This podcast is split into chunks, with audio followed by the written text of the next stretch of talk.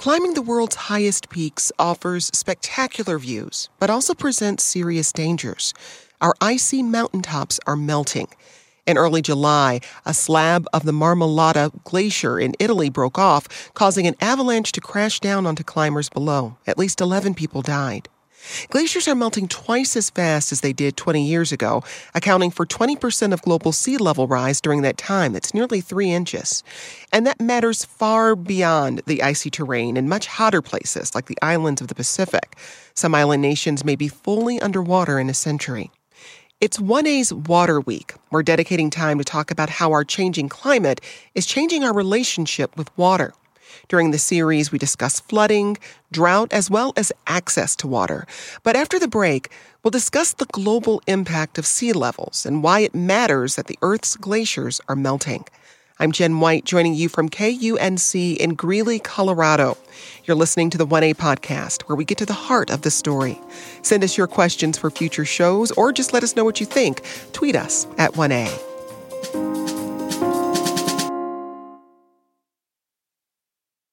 We're starting off this episode of our Water Week series by discussing sea levels. Joining us from Copenhagen, Denmark, is John Englander. He's an oceanographer and the author of Moving to Higher Ground, Rising Sea Level and the Path Forward. John, welcome to the program. Thanks, John. Great to be with you. And joining us from Maine is Professor Paul Majewski. He's a glaciologist and the director of the Climate Change Institute at the University of Maine. Paul, welcome. Thank you. Now, how fast are the world's glaciers melting, John? Well, Jen, when we talk about glaciers, I think it's important to distinguish just the glaciers, which you think of when you visualize a glacier in Alaska or in Colorado, but versus the ice sheets on Greenland and Antarctica. And the real threat or danger for the world is the melting of the ice sheets on Greenland and Antarctica.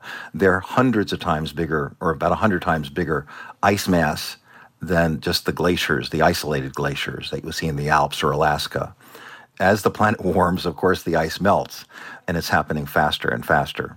And the risk is really profound. And Paul, why? Why are the world's glaciers melting faster? Because of human activity. Greenhouse gas rise is warming the planet. Emissions of dusts, black carbon that are deposited on glaciers are helping with the melting. So we're doing many different things that are impacting the extent of glaciers. Now, John, when we talk about glaciers melting more quickly now than they did in the past, I'll put that in perspective for us. If we're talking about 20 years ago, what was the rate of melting like at that point in time? Well, we're still at fractions of an inch, and it is confusing because it sounds inconsequential. But like a drip filling the bucket's going to overflow, and the drip is getting faster as the planet warms and as these ice sheets melt, breaking all records. But we get the real hint at what's ahead from the geologic past. We know that 11,000 years ago, sea level was rising like 10 feet a century. If we take 3 feet of sea level rise as about a meter, that would move the shorelines inland in many places thousands of feet, particularly in low-lying areas like South Florida, but even worse, places like Bangladesh and Vietnam, which are just a meter or 3 feet of sea level rise would largely put Vietnam underwater, for example. Paul, when we talk about where we're seeing the fastest rates of melt, where around the world is that happening? Primarily in the mountain glaciers, Andes, the Himalayas, but also around the coastal regions of the large ice sheets, Greenland and Antarctica. Paul, Nepal is considering moving it to Mount Everest Base Camp because of glacier melt nearby. You climbed Mount Everest in 2019 to study the effects of climate change. What did you discover? Quite remarkable. Our team worked on the highest glacier on Mount Everest, 26,500 feet. And we found out that 2,000 years worth of ice was missing. It turned out to be half of the volume of ice at that elevation on Everest. We were quite shocked, and we can demonstrate that happened in the last 20 to 30 years. Following along with many other parts of the world, accelerating loss since 2000, but it was very remarkable to see it at that high an elevation. And when we talk about this happening, I mean, what would it take to turn back the clock or to slow the rate of melt? To slow the rate of melt would obviously require reducing whatever it is that's warming our planet, which are greenhouse gases, reducing the amount of dirt that gets onto glaciers. It's the likelihood of being able to stop it is very, very low. It will continue. There's no doubt about it. Places like this highest glacier on Mount Everest will probably disappear within the next 20 to 30 years. The best we can hope for, of course, is to dramatically slow the melting. Mm. I mean, John, when you hear that this isn't something that we can really stop at this point, I mean, what does that mean for us as humans living on this planet? Besides trying to slow the warming and slow the melting and slowing the sea level rise, we have to begin adapting to be more resilient. And we've got to wake up to some Earth history that most people don't know. But sea level moves up and down tens and even hundreds of feet with the ice ages. This is not unprecedented in Earth's history. As Paul said, of course, we know at this point that we've triggered this super version of warming that's beyond the norm. But just 11,000 years ago, sea level was rising at more than 10 feet a decade by nature. So we have to learn from the past to plan for the future. And the fact is, for 6,000 years, sea level has been pretty stable. We assumed it was kind of permanent, and sea level determines the shoreline. But what we found is that that's only been a 6,000-year plateau, if you will, or the turning point in normal sea level rise. Sea level is going to rise for centuries, as Paul said, and we've got to start designing for a world when sea level is higher, as has happened in the past. 122,000 years ago, sea level was 25 feet higher than now, and that was natural. The threat of the rising shoreline is particularly menacing for the world's 47 island nations, where more than 730 million people live. If sea levels continue to rise at their current rate, many may be uninhabitable within a century. That includes Tuvalu in the South Pacific. Last year, its foreign minister addressed the United Nations Climate Change Conference, COP26. In Tuvalu, our islands are sacred to us. They contain the mana of our people. They were the home of our ancestors, they are the home of our people today, and we want them to remain the home of our people into the future.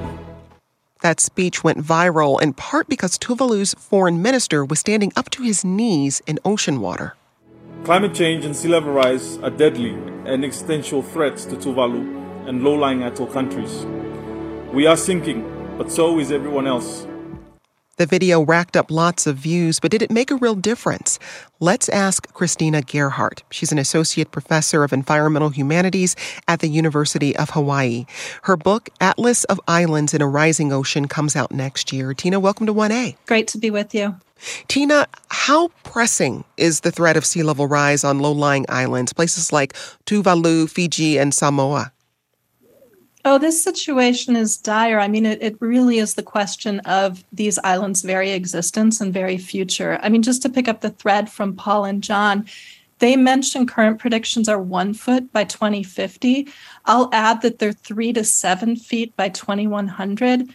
And you have low-lying island nations like the Marshall Islands, on average, they're about 6.5 feet across. I think for your listeners, it might be helpful to know that islands, there are two types. They're volcanic islands or high islands. And like the name suggests, those are tall. And then there are low-lying islands that are atolls. And they're basically volcanoes that have sunk under the surface of the ocean. And they're a ring. They're typically in a ring shape. They're just that ring of the volcano that remains, and they're super low-lying, as the name suggests. So those are the ones most at risk. I think internationally, the ones globally, the ones that are most at risk, in addition to Tuvalu, which you mentioned, are the Marshall Islands, Kiribati, and then the Maldives in the Indian Ocean. What effects are those low-lying island nations already seeing from sea level rise? There's a range of impacts. So when that ocean water washes over the islands, it salinizes the drinking water, and it also salinizes the soil. And when that salt content gets into the soil, it makes it really hard for people to grow anything in that soil. And a lot of these islands are subsistence farmers and fishermen. It means they rely for they derive most of what what they eat from what they grow. So that kind of salinization of the soil is really important. The salinization of their freshwater aquifers is important because a lot of islands in the Pacific, this is also true for the Caribbean and islands off the western and eastern coast of Africa, they get their fresh water from rainwater catchment. So they actually gather rainwater, or from freshwater aquifers. So they don't have rivers or streams. The low-lying islands don't have rivers or streams flowing through them. So that would be one of the impacts. And they're already inundated. So we had a national emergency declared twice in the Marshall Islands in 2014 and 2018 because of flood emergencies. So this is something that's been going on over the past decade.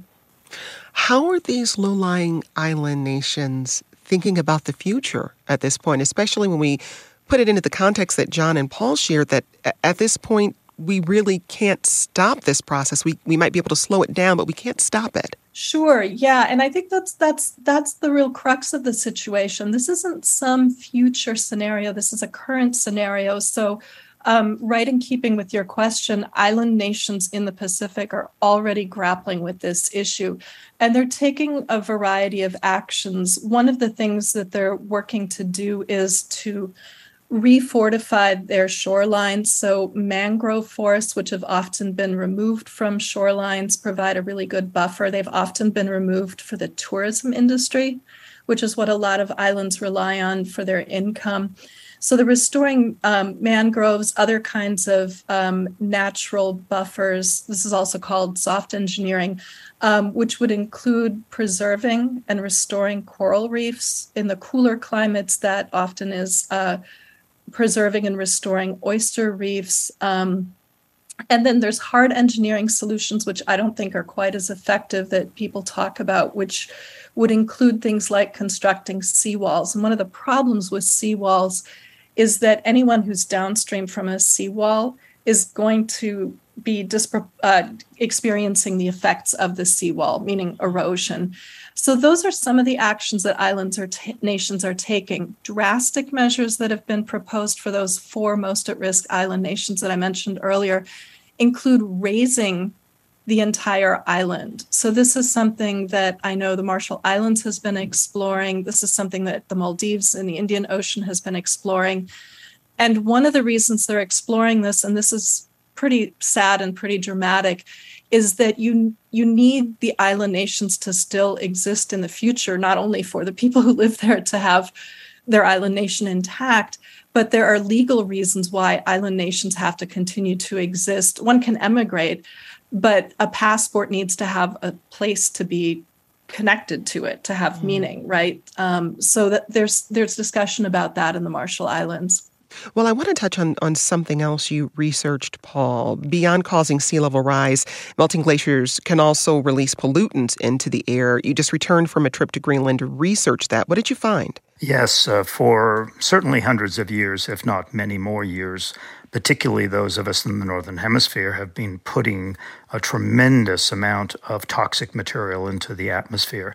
Obviously, greenhouse gases, which have caused warming and therefore vector-borne diseases and all these other things. But in addition to greenhouse gases, there are toxic substances like lead, mercury, cadmium, microparticles, and now, of course, microplastics, PFAS.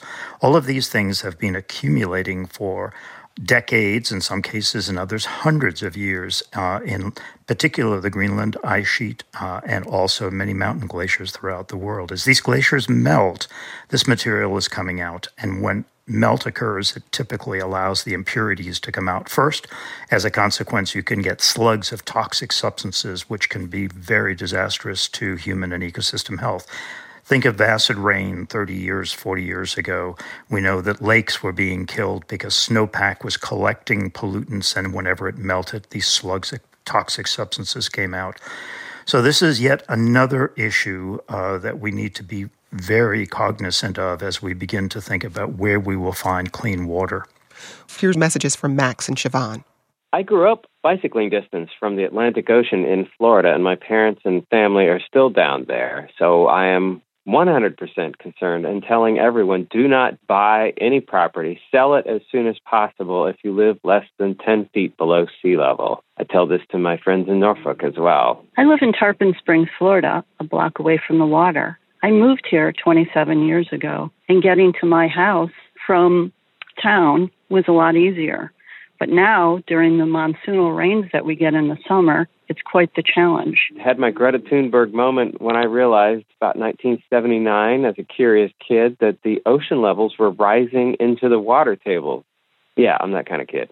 I joined a concerned group of citizens to look into this ever-increasing problem. The city is trying, but we really need more help here. And I left Florida because I realized they will not talk about it. And that is why they're doomed. They won't talk about it. Thanks for those messages. We also got this email from Kathy, who says, I live in Virginia Beach, Virginia, and we're feeling the impact of sea level rise. But the city of Norfolk, Virginia, is really feeling the effect. Norfolk is the home of the largest naval installation in the world. The U.S. Navy is very concerned about the situation and even talking about leaving, which would devastate the area. John, is there an aspect of this where the U.S. military is involved or impacted by sea level rise? Well, sure. I mean, for obvious reasons, we built all Navy bases and Coast Guard stations at sea level, right on the coast where the boats can function. And so just even 3 feet of sea level rise is having a devastating effect. Places like Norfolk where sea level rise is happening faster and worse because the ground is subsiding. The ground there happens to be just depressing a little bit because of plate tectonics. So they're seeing much faster sea level rise in the Norfolk, Virginia Beach area than the global average. And that's why the Naval Station Norfolk, as your caller said, is really grappling with this. And the Navy's very aware of it, but how do you plan for that? And even things you wouldn't think of, like there's a refueling station in the Indian Ocean, Diego Garcia, that is an important strategic base for the U.S. military, I think jointly with the Brits. And that will be underwater as one of the first places to go, which will affect our global logistics for the military. We also got this email from Susan, who says, there's a little-known Army post on the Marshall Islands. What is the U.S. military doing to help? Tina, are you aware of any assistance the U.S. military is providing to these lower-level islands? That's a great question, and I think just picking up the thread from points that Paul and John were making earlier, I think the issue of U.S. military interests, I mean, Norfolk is one example.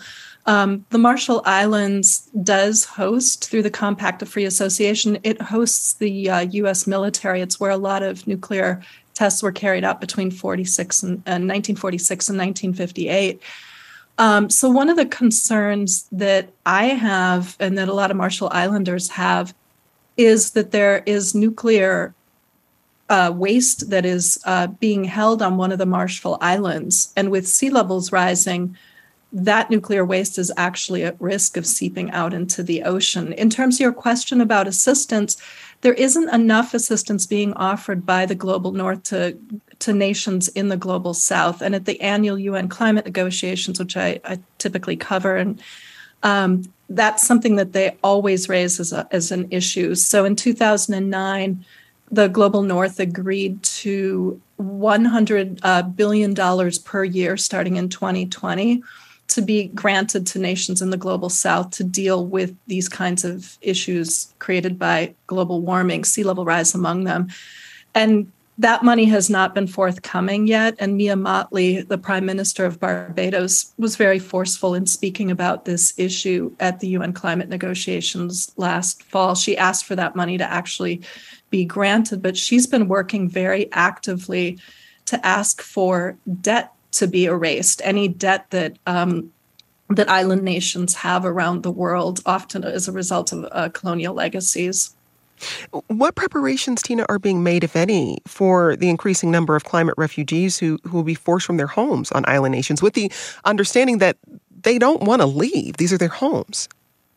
Yeah, that's right. I think this point of not wanting to leave is a very important one. The Pacific Warriors, which is an activist group that's pan-Pacific, their mantra is, we are not drowning, we are fighting, because they're often the ones, you know, with action being lacking from the global north, as I just mentioned, they're often already taking action on the ground. And there's a number of different things that they're doing to address the issue of climate refugees. I think first off, there's the challenge of the term itself, right? It's not recognized in the 1951 United Nations Refugee Convention because climate change was not a recognized issue in 1951. But many leaders have started to take action. So in the Pacific, on the island nation of Kiribati, Anote Tong, he was president from 2003 to 2016. He made climate change and sea level rise key pillars of his political platform. And in June of 2008, he made global headlines when he asked Australia and New Zealand to accept citizens from Kiribati for permanent resettlement, specifically as climate refugees. Kiribati has already lost a lot of territory due to sea level rise. It's removed the residents from one village inland. There's a couple of other examples I could give of actions that are being taken with regard to climate refugees. There's a Kiribati national who applied for asylum in New Zealand in 2012, specifically as a climate refugee. And he said that sea level rise, as I mentioned earlier, salinizes his drinking water, makes it impossible for him to have fresh water to drink and also to grow food. And his application was eventually denied. He appealed the decision, and then the Supreme Court of New Zealand denied the appeal. He argued that although climate change is impacting Kiribati, climate change conditions are not included in the 1951 UN Convention that I mentioned. That said, New Zealand has an annual lottery through which Pacific Islanders can apply, and that grants them access. I'll mention another example, Anote Tong from Kiribati, who I mentioned. He coined this phrase when he was in power, he's not anymore, migration with dignity. And he sought to provide secure housing for his country's people through that. And what he did is he purchased about 6,000 acres on the island of Fiji, which is a very mountainous island. It's about 1,000 miles away, just in case his people ever needed to migrate in the future. But that's a decision that's also problematic because some people on Fiji have had to relocate due to sea level rise. So, you know, those are just a couple of examples. A more recent one of actions that are being taken is just last month, Pacific leaders who are affiliated with the Pacific Islands Forum, they met in Fiji and they formally endorsed the campaign for an advisory opinion from the International Court of Justice on the issues specifically of human rights and climate change. So, you know, that sea level rise is basically violating human rights. Now, if approved, that opinion would be non-binding, but it could put pressure on the global north and polluting companies. And the next step there would be in September, when the UN General Assembly meets, they would have to vote on that, and a majority of nations would have to approve that in order to put it to the world's highest court. So, you know, those are a lot of different approaches that people have tried to bring attention to the issue of sea level rise. Well, and Tina, just briefly, what do large polluters owe small island countries when we think about who's really causing climate change, who's putting the most pollutants out into the environment, and who's being most impacted? I think that's so important to think about and to discuss because at the annual UN climate negotiations, what island nations and nations from the so-called global south will often say when measuring CO2 emissions is that the issue of historical responsibility, specifically that phrase, is so important to bear in mind. And that is that historically, the larger emitters have been in the global north. So that would be Europe specifically and North America.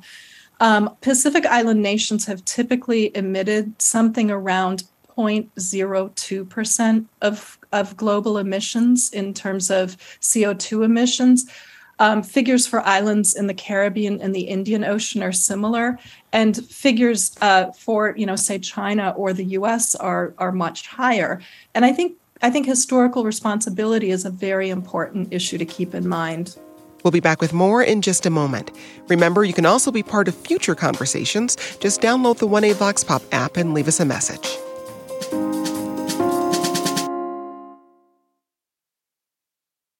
Let's get back back to our conversation. Extraordinarily high temperatures melted 6 billion tons of water per day off Greenland's ice sheet over the course of one July weekend earlier this year. That's enough to cover the entire state of West Virginia in 1 foot of water or fill more than 7 million Olympic-sized pools.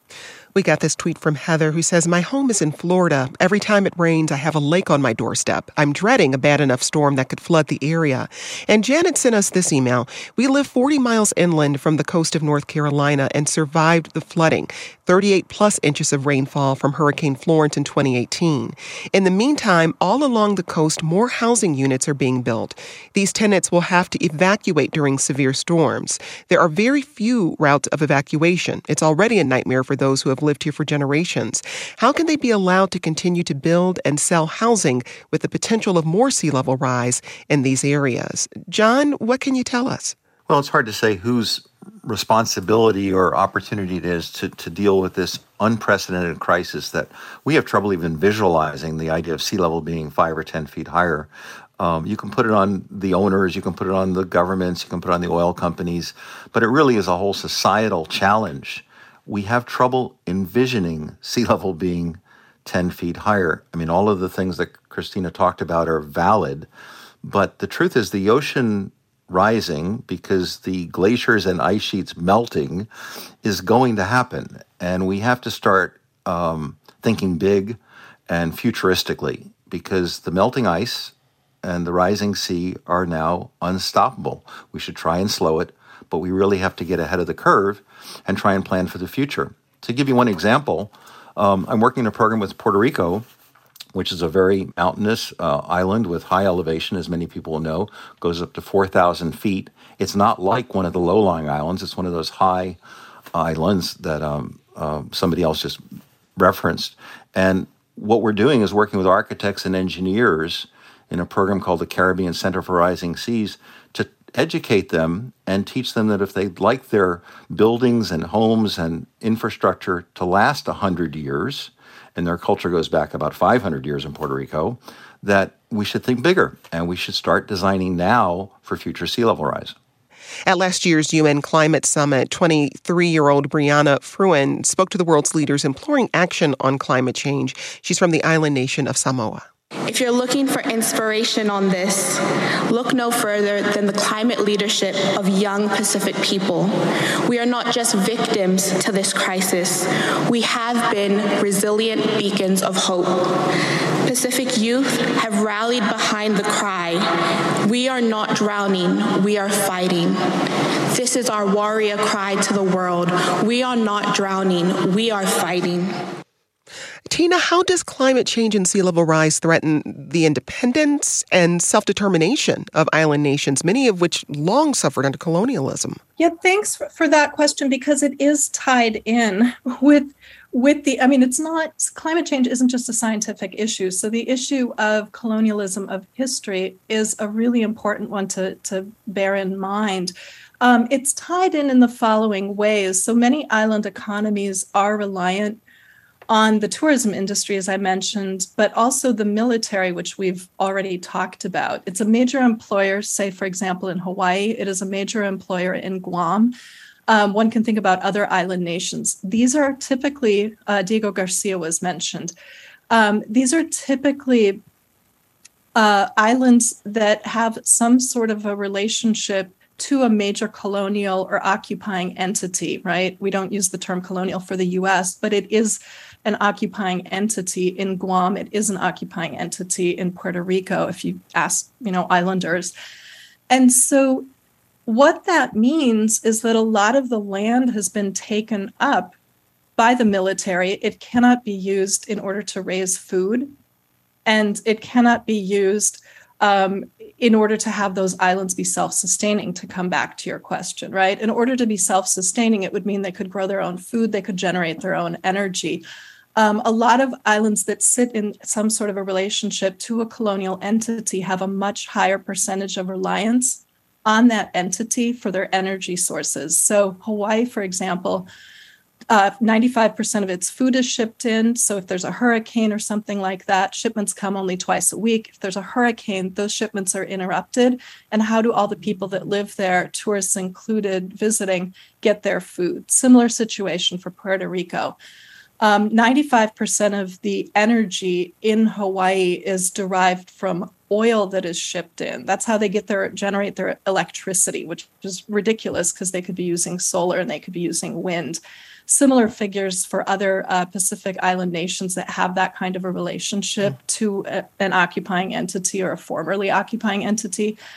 For other Pacific Islands, also in the Caribbean. So in order to have an independent nation, it actually means retooling the energy grid, and it actually means retooling the source of food. And a lot of work has been done in Puerto Rico in the wake of the most recent hurricanes in order to actually retool both of those systems and be independent. We just have a few minutes left here. Paul, what do our best predictions tell us about how quickly and dramatically glaciers will melt in the coming years, contributing to sea level rise?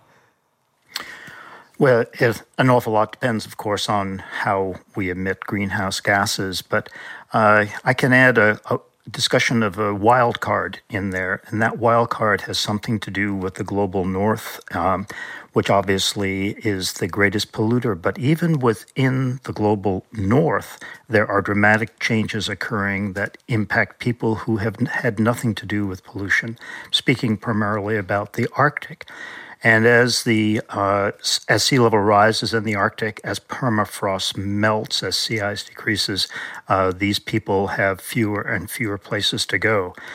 The wild card that becomes involved in this process is the fact that as permafrost melts, it emits methane. Methane is 30 to 50 times more effective in trapping heat than CO2. So we might very well expect in the near future that even the models that are predicting 1.5, 2, 3 degrees centigrade could fall short if we begin to actually emit via melting permafrost as much permafrost as there is available to be emitted.